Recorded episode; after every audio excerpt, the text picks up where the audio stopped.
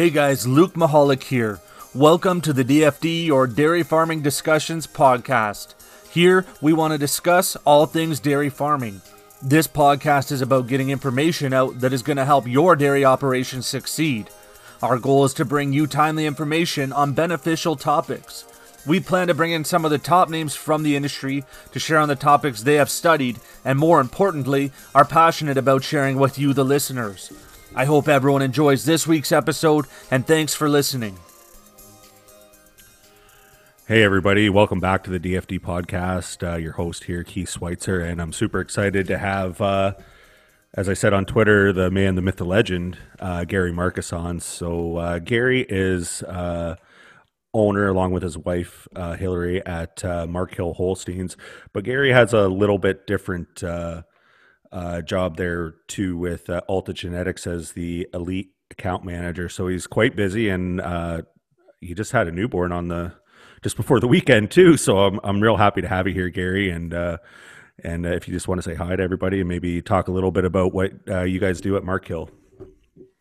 Yeah, sure. I guess start with thanks for having me. Thanks for the invite. A little bit of an oversell on the introduction, but that will push that out of the way. But yeah, so Hillary and I, with our four kids, operate Mark Hill Holsteins.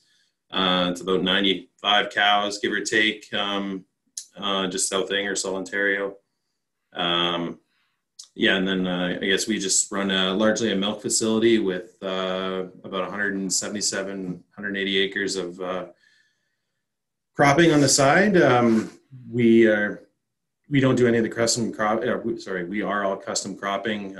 We do not do a whole lot with that at all. It's put in the bunks and silos and feed out. So outside of that, I guess my full-time job is with Alta Genetics as a elite account manager for Southwestern Ontario with a couple other people in the region. That takes up the majority of my time outside of the dairy. So, well, no, and we really appreciate having you on here. And I know this is kind of a hot button subject that we get every year. You know, this time, you know, coming up the end of November into December, we're always talking about culling and, you know, some of the decision-making processes that go into it.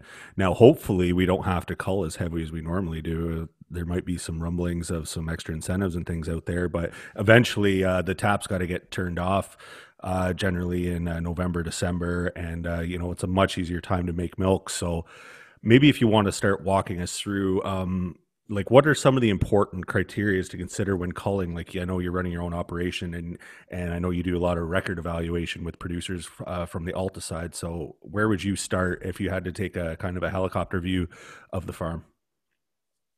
Well, I think from a general standpoint, I think the second we want to talk about culling is we want to make sure that we're more profitable the day that cow or that animal or that group leaves, and without compromising future production with calving intervals and projected calvings and whatnot. So. And that's, again, a little bit different when you're looking to heifer culling, but generally one of the key things I always want to start with is, again, not impacting future milk. So that's, we generally for our clientele like to keep them somewhere around 70 to 80% in the next 7.5 months. So, if we're using a 100 cow herd for just an example, you'd be somewhere around 10 animals a month average. 70-80% of their quota holdings pregnant at any one time.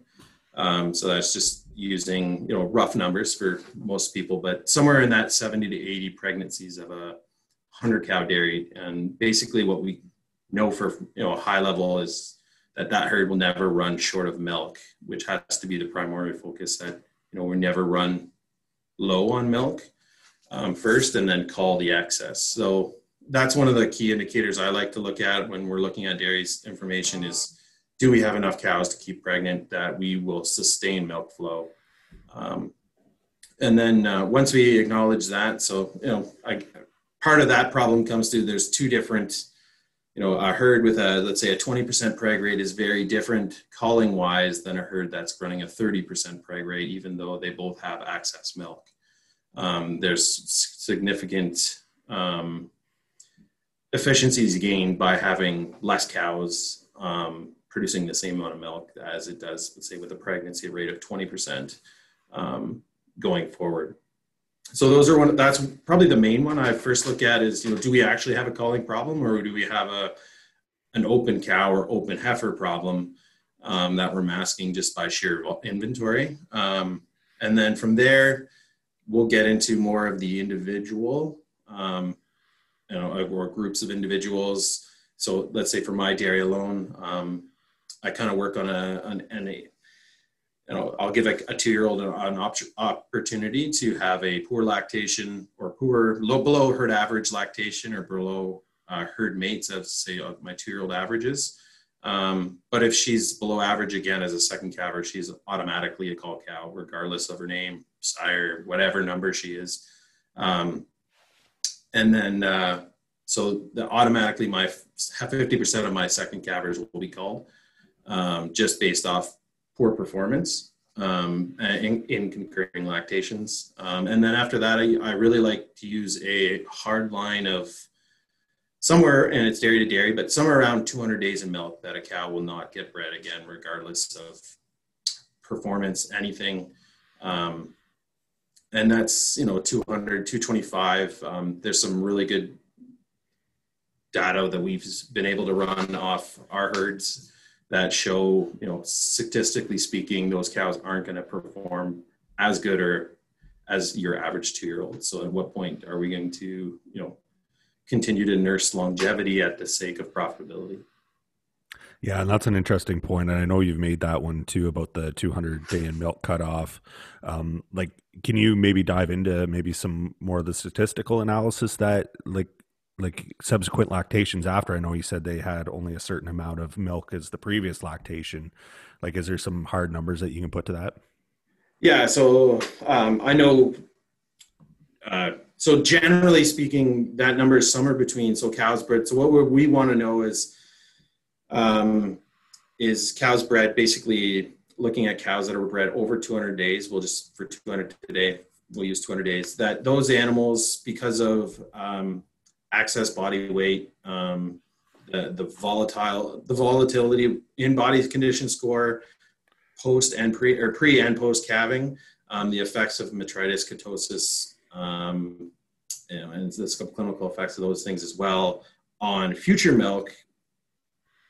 Most herds will be between 65 and 75% of their future or their current 2-year-old average milk.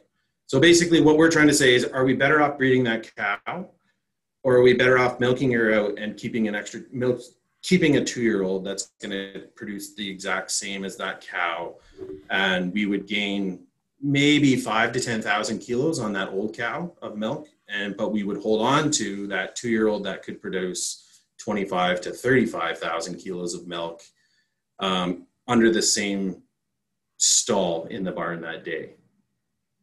So that's one of the, and we've been doing it over quite a few herds, and almost every herd's, their 2-year-olds outperform this type of cow, which, you know, again, meets the criteria of over 200 days in milk, and then calving in and their following lactation being 65 to 75% of what it was the previous lactation. So basically, again, we're trying to get rid of our management problems. Mm-hmm. Or cows that we can best say these cows are statistically speaking are going to be our trouble cows and become, you know, in our sick pens, dead stock trucks, whatever, trying to eliminate those cows. And one of the other things I always like to look at or kind of phrase it is a little bit, I want to sell every cow on her best day to go. Every cow is going to leave the farm, and I want to sell her for the most meat price, or, you know, if you're in the dairy ring business, so you're going to sell her for the most dairy price that you can get. But every cow leaves, and we want to make sure that, you know, I'm getting 80 cents instead of 40 cents for that cow the day she leaves. Yeah, and I know I always kind of talk to producers about it, and it's probably like a broken record, but I always say, like, when you send out a cull cow, you get a check. When you send out dead stock, you have to cut a check. Right, and, exactly. And it's almost just as simple as that. Like you said, like having cows leave on their best day rather than their worst day I think, quite imperative, not only from an economic standpoint, but probably from an animal welfare standpoint as well, where, you know, the government and everybody else is really cracking down in sales yards on, you know, shipping three-legged cows. So, you know, how do we, culling is inevitable. So how do we do what's best for that animal? Right. And again, I think a lot of people get caught up in the word longevity and not necessarily, you know, that milk comes at an expense as well. And we only have so many stalls in the barn, and we got to maximize every stall. And that's where keeping that cow, you know, again, I use the 200-day limit or something like that. Keeping that cow and calving her out, yeah, she might give you 45 kilos for a, you know, level of time. But the reality is, you know, there's no, you have lots of 2-year-olds doing that exact same thing. Yeah. And just way more efficiently doing that at that same time. So we can't get, like I said earlier, we can't get longevity in the way of profitability. And I would say somewhere between 40 and 50% of cows have one lactation too many from a culling standpoint. Like, yeah, you walk into herds, I walk into herds, and you know, we go walk past sick pen, and every cow in the sick pen has an excuse, and most of them are tied to, I shouldn't have bred her last time, but she got pregnant the time I bred her. And it's like, well, you know, if we just made that decision day 30 because we weren't happy with her, day 60 of the previous lactation, we would have sold her for 70 cents a pound instead of, you know, whatever she's going to sell at. And, you know, when we get to culling, a lot of times nowadays, for sure, where that we have access in animals, they sold a 2-year-old or didn't make a 2-year-old that would produce more than she's producing now. And then it's like, well, so that was a net negative call, basically, yeah, right? Because we don't have the 2-year-old today that we gave away, or, you know, depending on how you want to look at it. And we got left with a less than ideal animal to milk, or a management failure to milk. Yeah, and I know when I learned that a long time ago from one of my mentors is like, when a cow calves in, you have to assess her right there. Can that cow physically have another calf and perform another lactation at her top level? And they're not easy decisions to make. And it's easy for me to say, because I'm just looking at a herd and I'm looking at the numbers. I have no emotional tie to that cow. I didn't feed it as a calf, and I didn't raise it as a heifer, and I didn't put a lot of the, you know, the blood, sweat, and tears that goes into dairy farming into it. But I think sometimes what producers, they get caught holding on to animals, like you say, that probably just should never been bred back. You know, they could have been milked off, could have been put on a DNB list or a do not breed list, and you know, dealt with when they did have a surplus of milk, right?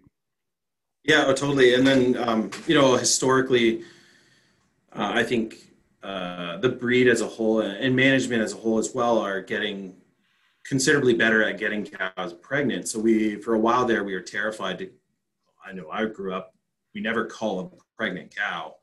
And, you know, there are some gray areas around that for sure once you get heavy in calf. But for now, like a lot of herds are to the point where, you know, if you're in that 25 to 30% range, you have flexibility to make that decision to call a cow that is pregnant, or sell a cow however disposal way you want to go about it. But we have options on those cows because we have enough cows pregnant, and it's not going to hurt our milk flow.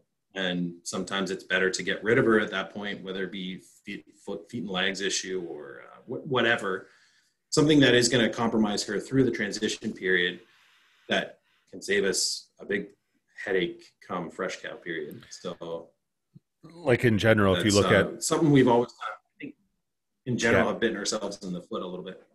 Well, I think if you look at like an overview of a herd, anytime you use the word transition, that's where your problems are. So if you can keep a cow from transitioning that isn't, you know, physically fit enough to handle having a calf, you know, a lot of those 200-day and milk animals that you're putting at your cutoff, likely if you look back at their history, they had an issue earlier on, whether it be around calving or whether they had incidents of lameness or things like that. So there's a reason now that we know so much about getting cows pregnant, that there's a reason that cow hasn't got pregnant. So do you want her to have a future at your farm? Right. And whether you're going beef, like today's world, you're going to breed her beef, or you're going to breed her to genetically improve her, is you got to ask yourself, do you want the outcome of that? And again, like you said, it's, you know, a lot of that stuff we know full well, that statistically speaking, which comes from our own information a lot of time, because the more data we can put in your, you know, your on-farm software, the more we can help predict, you know, producer driven, not just consultant driven, but we can predict, you know, a higher rate of what cows are going to be the ones that we want to keep. And I know at my dairy, I don't need to keep every cow.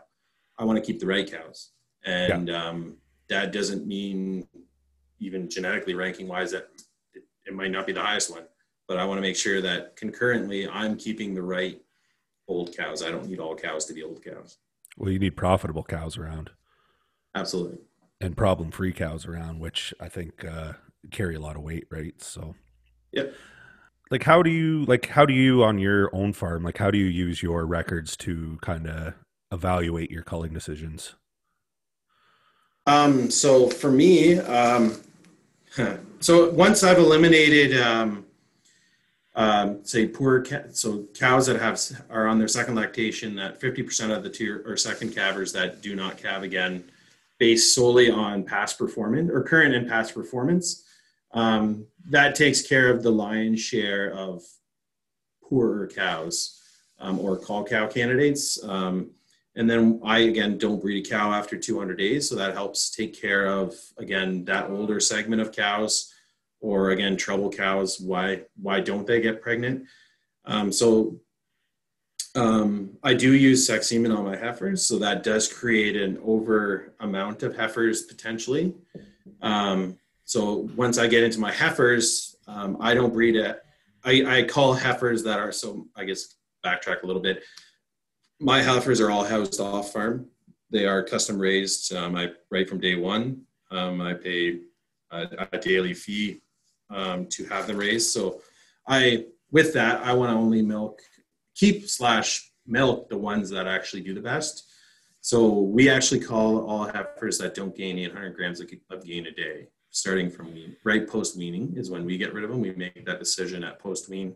If they did not gain 800 grams, they're automatically called. We sell them through, ours go to a neighbor, but a neighbor beef guy. But yeah, whether you go through, you know, the Olexes or the Denfield of the world, it doesn't matter. But we choose not to keep any animal that doesn't gain the minimum what we want through the weaning or milk and weaning process. After that, we move into treatments. We record all the heifer treatments that possible. The pneumonia is the daily gains again. And say a scours events or something like that. Again, just through the Alta side, we've been able to, you know, again, correlate high or poor record, or not poor records, sorry, the opposite of that. Calves that have treatments are calves that do poorer in the milk line. I don't think that's reinventing the wheel. But again, for, you know, a herd that has too many heifers, that's one of the number one things that we would go to and say, this heifer's had two treatments. We know statistically speaking, she's not going to make her genetic potential. So she's a high level call cow or call animal at whatever stage you need them to call. So by the time those two things or three things, I guess for me, so that's wean weight, treatments, and after that, I'm basically where I want to be for replacement levels. So that's how it works for my farm. But yeah, if I'm homegrown, as far as on-farm heifer management and inventory, then maybe that's a different. But for me, every animal I get, it has a $2,200 bill tied to her on just raising her, $2,100 and change or whatever. But you know, if you're raising every animal and not just the ones you need, then, you know, replacement value versus the extra animal to raise are considerably different costs. Yeah. So you're just making the conscious business decision not to raise any heifer longer than you need to. Right. Like I'm in every one of my heifer calves. Regardless of what she gains, I'm in about $750, regardless of, you know, just in straight milk costs to about 100 days, give or take. So I make that time at that point. I make the cost of when do I want to lose more? Well, I'm going to do it. I'm not going to raise this calf past 100 days because she didn't make the daily weight targets. Yeah. It goes back to your first loss is probably your best loss. Absolutely. Yeah. Yeah. Yeah. And like, do you see that on maybe on an industry side, like maybe take your farmer cap off and put your advisor cap on, and like you're dealing with a lot of herds out there. Are you seeing producers, doing the average daily gains and keeping the records on the heifers and making those calling decisions? Well, we're definitely seeing an uptake in record keeping. I think there's a lot of dairy struggling with how to do daily gains, and whether it's group daily gain or again, ideally it's individual daily gain. So we're seeing a little bit of uptick in that, but not what I think we could, because again, if we have daily gain, once that animal is behind, that animal does not catch up. The only way that happens is if we get a group sag. And so if we can pull those animals out at that specific time, we're way better off again to identify those animals early, eliminate them from the group. And, so again, that's data's power. So if we can get more herds weighing calves, and for me, even again, you look at some of the calf information coming out of the US through like the Bob Corbett's of the world, for instance, daily gain is directly tied to milk production. And so the more points we have to check, the more we can correlate that back to an accurate information. But, if we just get birth weight and wean weight, or I like to do post-transition weight, to be honest with you. So again, once that calf's through all the struggle points, what did she actually do through them? And not just the, lots of calves do great on milk and then have a secondary, once we wean them onto starter or whatever we want to feed them after that, they have a bit of a sag in there. Well, I want to know I'd prefer the number that's after that. And can we get to that 800 grams of daily gain minimums? That's interesting. So you're obviously the higher, the better, obviously. But for me, again, the threshold's 800. We see enough that they're not going to make that genetic potential. And she becomes a management failure, and she works somewhere else for a while. And I mean, that's interesting. So that goes back to where you said, like, you're looking at your 100-day weight compared to, and that makes a lot of sense, because then you've got rid of the transition. They tend to go backwards a little bit for a week or two after you take them off milk, and no matter what you do with the transition, whether you do abrupt the best, slowly, the best way you can do it. The best dairy farms are going to have that. Sorry, the best dairy farms are going to have some level of transition lag there, or a transition sag through that calf pen. And so I find by 100 days, they're on their new feed. They're well into that group setting, whether it be small group or large group. But that's the best time to say, well, this calf did this through her period, and now we're only going to raise the best 70%. And to be honest, like the first, I would say probably 120 days are the most expensive in the calf's entire life cycle. Like that's when you're putting the calf starter, and a lot of places are putting milk replacer through them and things like that. Like it's the high value time of heifer raising. Yes, absolutely. And then after that, you get into your, depending on how you want to do it, but forage, a lot more forage, right? So then you can get lower your cost per day and stuff. So do you consider genetics or like genomics when you're making these culling decisions, or you're using just straight hard factor data? No, so I'm not I'm a genomics guy as far as like some genetic standpoint, but I guess I'm very quite against genetically testing them and then ranking them that way. The reason being, I guess the biggest reason being is, I can't affect genetics post-conception. So the conception's made, the genetic traits of which goes what way are present. I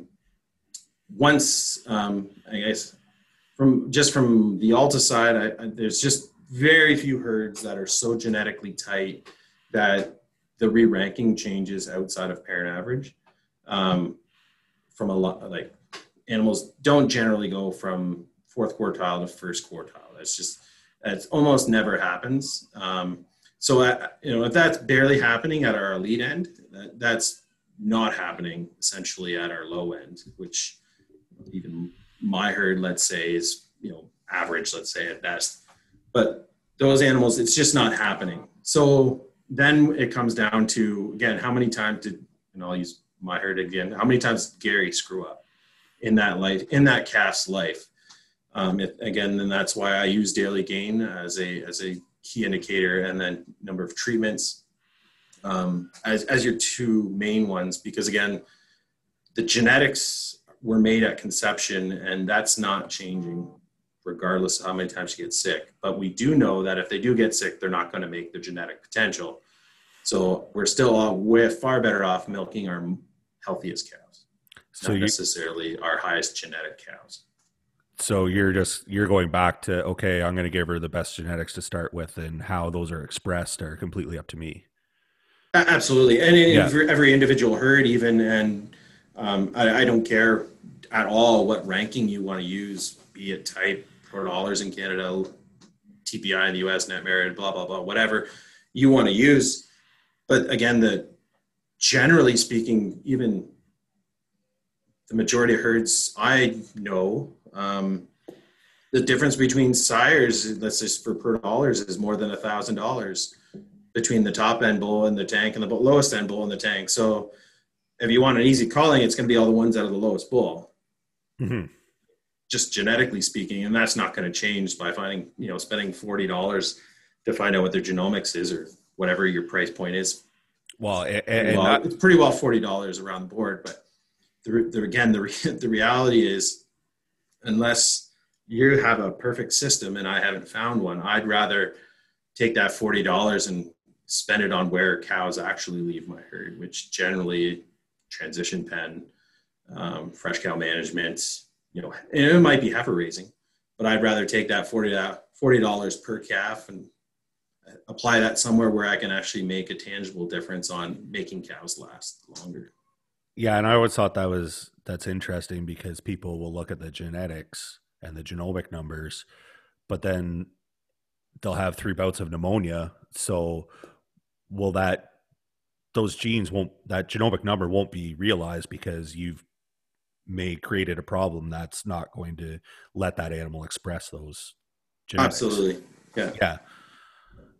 And we'll see. Between treatment levels, like calves that have a single treatment will average a lot of, and most of the herds we see a single treatment being 200 kilos less milk on one single treatment versus an animal that did not get treated. And then adding treatments to that, it obviously gets worse and worse. So the cost of the genetic, I think the goal should always be to make the best genetic outcome. Trying to keep the whole point of genomic testing, I guess for me, would be to, where did those animals rank within my herd genetically, and milking the top 75% or top 50%. But if there's too many Garys involved and we have management failures kicking through at different levels of the raising process, that we're throwing money at wind, basically. And until we have no management failures and every animal gains 2 pounds or a kilo a day of daily gain, and you never treat pneumonia, and your genetic profile is that tight. And again, there's hardly a herd in Ontario or Canada that has that tight genetically, where genetics is actually the true item that holds them back from culling. Yeah. To me, again, like, I'd reinvest that money elsewhere. Yeah. So that's not the popular opinion, I realize. No. But yeah, I know. It's the reality, though. Like, it's at the end of the day, you're still running a business, so. Like, you want to give the best opportunity to everybody, but that it doesn't always make dollars and cents, right? And I just, one of the things we want as producers is consistency of outcome. And as far as, you know, when I walk to that fresh cow pen. And genetically, most producers don't put themselves in a position to even come close to consistency because there's too much variability in sire profiles.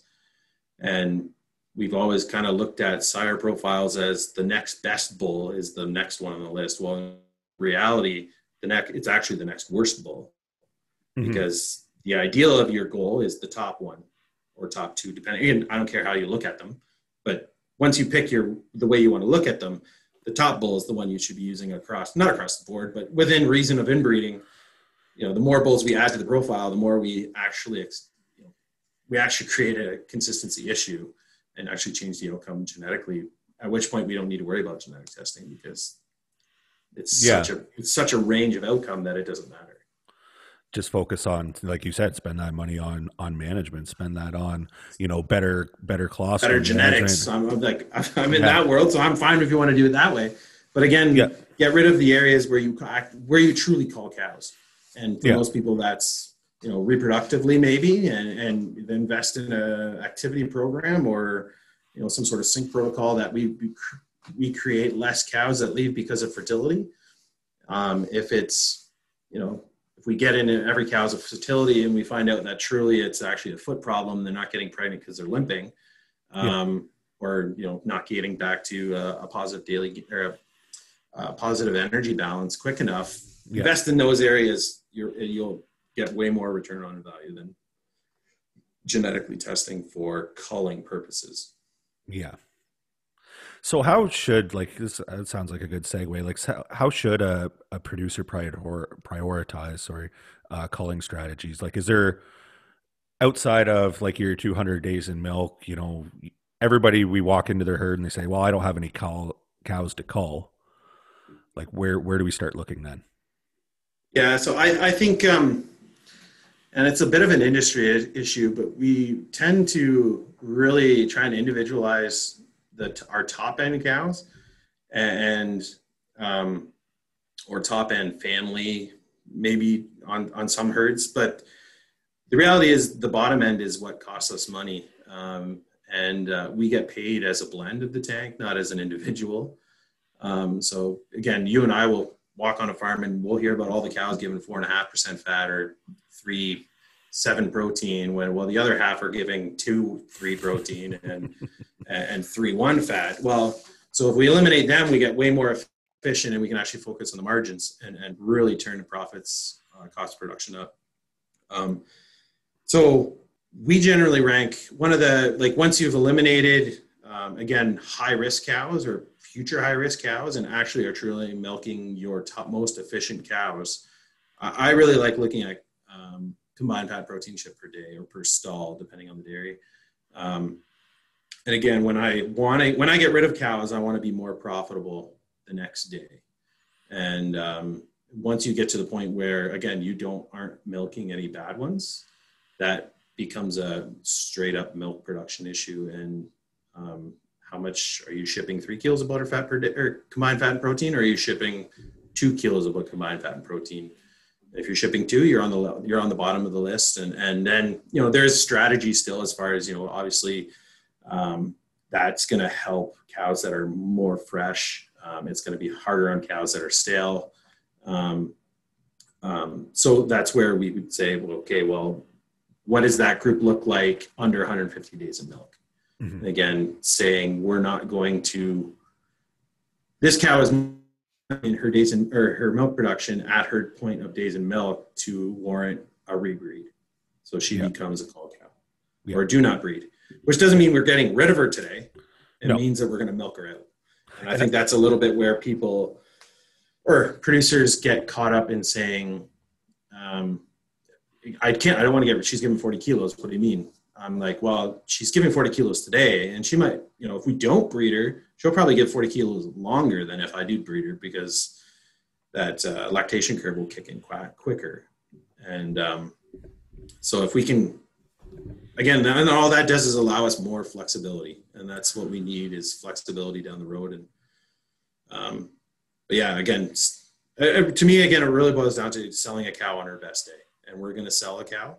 And we're going to sell cows down the road, but making sure we maximize that cow at 80 cents or 70 cents of weight rather than a dead stock truck or, you know, a whole slew of medical bills to keep her alive.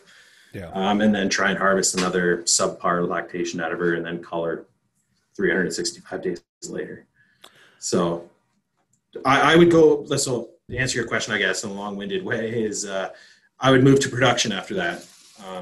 You know, so somatic, depending on herd, but yeah, maybe somatic cell is an issue within herd. But to me, if you're proactively getting rid of your worst animals more often, so you know, through, again, for me, it's second lactation under herd mate average of second lactation, and you know, obviously those are going to generally be your high somatic cell cows.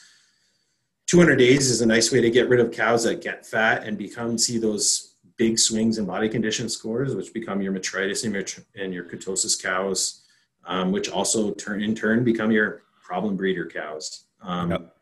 So they kind of call themselves out if you allow them. And then it gets pretty fun actually milking only the best of your herd more often. And so after that, it becomes a milk quality issue for me. How much milk are you shipping per day? And are you doing it at a healthy level from a somatic cell and just, you know, treatment? Again, getting back into treatments or something like that as a calling tool. Well, I know that like your herd average is going to only be as high as your bottom end is, right? Absolutely. You're only it's mathematics. Yeah, and we measure so many herds by their top quarter, and again, like you just said, the reality is you're only as good as your worst cow. Yeah, and how do we accentuate that? Is get rid of that worst cow or that. You know, whether, again, however you want to do it, if you want to do it on a classification side or type side, or you want to do it on a production side, it obviously there's going to be more economics tied to the production side. But yeah, you want to see your average milk go up, get rid of your worst ones. And then you find, a lot of times we find out that, overcrowding and things like that actually get better and milk goes up, right? So it, If I had a nickel for every time that a producer said to me, I got rid of 5 cows and my bulk tank didn't change, I'd probably have $100 or so, but maybe a little more than that. It's amazing, right? But it's so much. We underestimate how easy it is to open the gate and throw another cow in the pen. But the social dynamic that has within the group and within the herd is quite alarming. Once again, you don't see it until you get rid of them. And then the tank goes up. You're like, crap, I still have the same problem. Yeah, and I know I listened to Gordy Jones a long time ago, and I know everybody in the dairy circuit's heard Gordy, and he said that you can't really cull your way down to a lower production.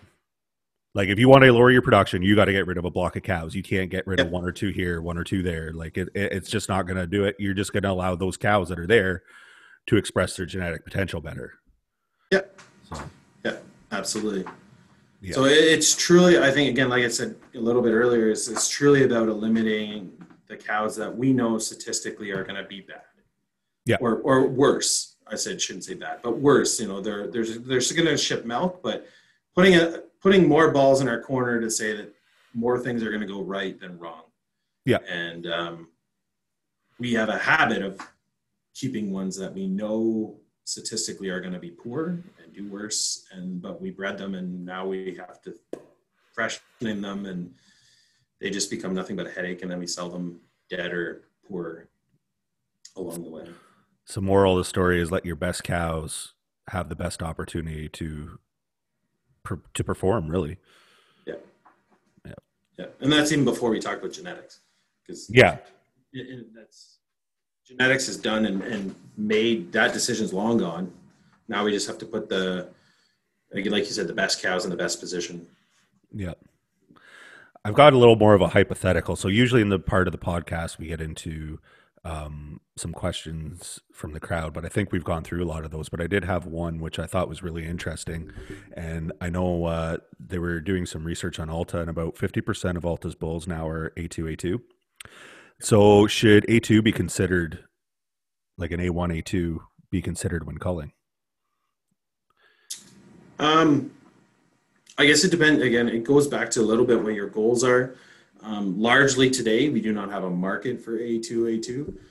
If you're into self-processing, there is obviously some new markets coming for those herds. I think as an industry whole, and I guess I'll just, AI is moving towards, more towards A2A2 generally speaking. So I think down the road, I don't know how long it will be, but down the road, I don't think you'll be able to buy, if you want my honest opinion, you'll be able to buy an A1 bull. So the whole breed will move A2A2 largely. And that's, you know, something like pole, let's say as an example, is something similar where a gene came in and kind of came across the industry. It's just, A2 is just so much different. There was just no much, you didn't have to give up the genetic potential that you did when you to use A2 versus say polled or more so homozygous polled. So it caught on more, and now within the AI hierarchy of the AI, again, we're taking A2 bulls over A1 bulls if they're equals. Yeah.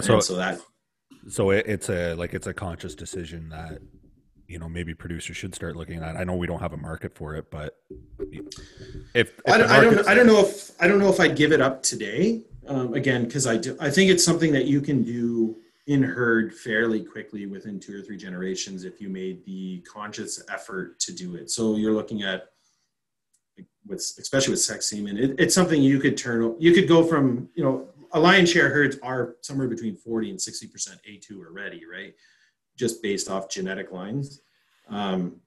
So your herd or my herd is going to be that without even trying. If I want to try, I can go to, you know, just A2 bulls, throw in some sex semen, and I can turn my herd over really fast to fill that market if that's something I want to do. But today, if you're not getting paid to do that, make that decision, whether it be through self-processing or some other avenue. I would challenge the decision to say, are you going to be more profitable to make that decision, considering it's an easy one to make down the road? Yeah. So if you're going to limit your genetic potential by focusing on A2A2, does that really make sense right now? Right. Today, I think you're still going to, and I don't know, it depends what your bull profile is, but let's say if you're going to give $100 up to go A2A2 over A1 or an A1A2 bull, to me, I'd rather keep the $100 today, and yeah, you know, I'll make that $100 down the road. But I'd rather take that $100 and put that in my bulk tank or wallet and invest that somewhere else. Yeah, then make that today, just based on the fact that lion's share of your herd, or 50%, you know, for 40 to 60% of your herd's already going to be A2A2 without even trying. Yeah. So no, I thought that was a really interesting question, because I haven't seen a lot, you know, regarding A2 here, other than, like you said, some on-farm processing and things like that. I think I might've been a month ago or something like that, I seen an A2 advertisement, but it could have been longer than that. It could have been last week. I have no concept of time anymore, but, anyways, no, I just thought it was a interesting one. So we're definitely seeing an uptake, in A2A2 requests. Yep. But again, I think similar to somatic cell,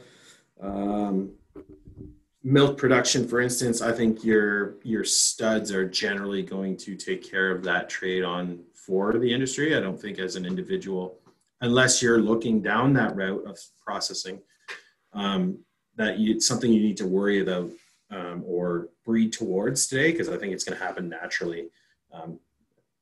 AI units generally speaking, aren't bringing in bad production bulls. They aren't bringing in bad health trait bulls anymore. The same as we did 10, 20 years ago, where we knew so much less about them. That bar just kind of always ratchets up by the AI side. And, so to me, the average producer today, it will happen organically, and it's not something we need to worry about as a producer. So, yeah. Gary, did you have any kind of final remarks? I guess no, not really. I guess to me, again, I really want to milk. When I call cows, it's more or less I want to be more profitable the day that cow leaves, and not getting caught up and I guess really believing your data and the statistics that come out of that data is, and just taking and go and making the decision on it. Smaller herds, I guess, have a little bit harder time with getting the emotional connection to an animal or a group of animals. But the reality is if again, for my herd and a lot of the herds we've worked with, it's somewhere around that 200-day mark where statistically speaking, they are going to do worse than the heifer you have in the calving pen that following lactation. And so do yourself a favor and make that management decision then. And it's shocking how quickly you'll breed yourself out of problem cows. And it didn't have anything to do with genetics at that point. It's just the fact that I did not breed that cow, and it didn't mean I got rid of her that day, but I milked her out and I culled her on a cull truck at 15 to 1,700 pounds instead of a dead stock truck, feet in the air. And that's one of the biggest things to me. And I think we shoot ourselves a lot of times in the foot, and we do it ourselves as producers. And so if we can get out of our own way, I find, and the data is there. It's all on our farm computers. And most of us, if we don't have it on our farm computer, we're not that much different than our neighbor that does. And again, the data, the trends are all generally the same. So, and if you don't want to believe me or look at one of the things you can look at is cull milk. And that's the milk, your average milk of the cull cow that leaves your herd. And if it's below your 2-year-old average, you keep cows too long. Yeah. So it's just a matter of lying out a set of criteria and sticking to it and trying not to keep a cow because her mom was excellent 3 times, whatever, 15. Or I need to hit 100,000. To me, again, it's great if I want every cow to make 100,000. Don't get me wrong, because that means she lived and she did things the way she should have. But I want it to be, the most efficient every day of her life. And one of those producers get for the awards for 60,000 or 80,000. On the bottom there, it shows dollars per day of life, and I'd rather a cow give 60,000 in 4 years of life or 4 lactations and move, and maybe we'll call it wear her out, but versus a cow that did it in 8, that cow that did it in 4 was far more profitable to me, the producer, and made me far more money for my future than that cow that did it over 8 lactations or 6 lactations even. And that's truly what matters.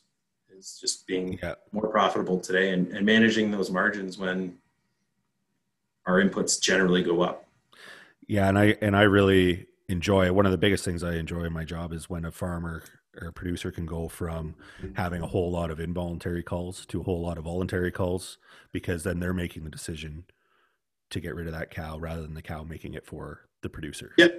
Absolutely. So, if we can, it's a power position, right? Like when we get to the point where we drive the decision and not the cow, it's an easy one, and it makes it fun. And again, you get rid of the odd cow that you don't want to get rid of, but the reality is, if you get rid of her and you're more profitable, well, that, in my opinion, that feeling goes away really quickly. And you got, again, your cows that you lose prior to 60 days of milk goes way down. And again, you just put yourself in a position where you drive the decision and not the cows. It's amazing what they'll do. Yeah. Gary, I think that's a great place to end this. I really appreciate you coming on today and kind of sharing some insights on what you're doing at the farm and with your off-farm job. I know you're in a little bit different situation than a lot of producers, and you get to see both sides of the industry, from the industry that's serving the producer and from the producer side. So I really appreciate your thoughts today. Well, thanks again, Keith, for the invite. And I commend you on the dairy podcast. And again, we learn a lot from each other. And sometimes I know I try to be an open book as far as my dairy goes, but I try and it's as much a benefit to me to get on other people's farms to see what they do right and what I do wrong. And I think if we all took that as a producer approach, we'd be a lot better producers as a whole. And so, yeah, not be scared to learn from each other. So, thanks, Gary. Thanks again. Hey guys, thanks for tuning in this week. We really are trying to keep this podcast product and ad free. However, if you have any questions about what you've been hearing, we strongly recommend reaching out to your nearest SureGain dealership. We have reps across Ontario, Canada, and the USA that would love to come to your farm and offer solutions to those problems that have been keeping you from achieving your goals. Please feel free to share this podcast with anyone that you think might benefit from this information or on your social media platform of choice. I also encourage you to tune into Keith Schweitzer's YouTube channel. We'll be releasing podcast episodes every other Thursday, and Keith will be releasing YouTube videos on the opposite weeks. We appreciate your support and look forward to sharing with you real soon.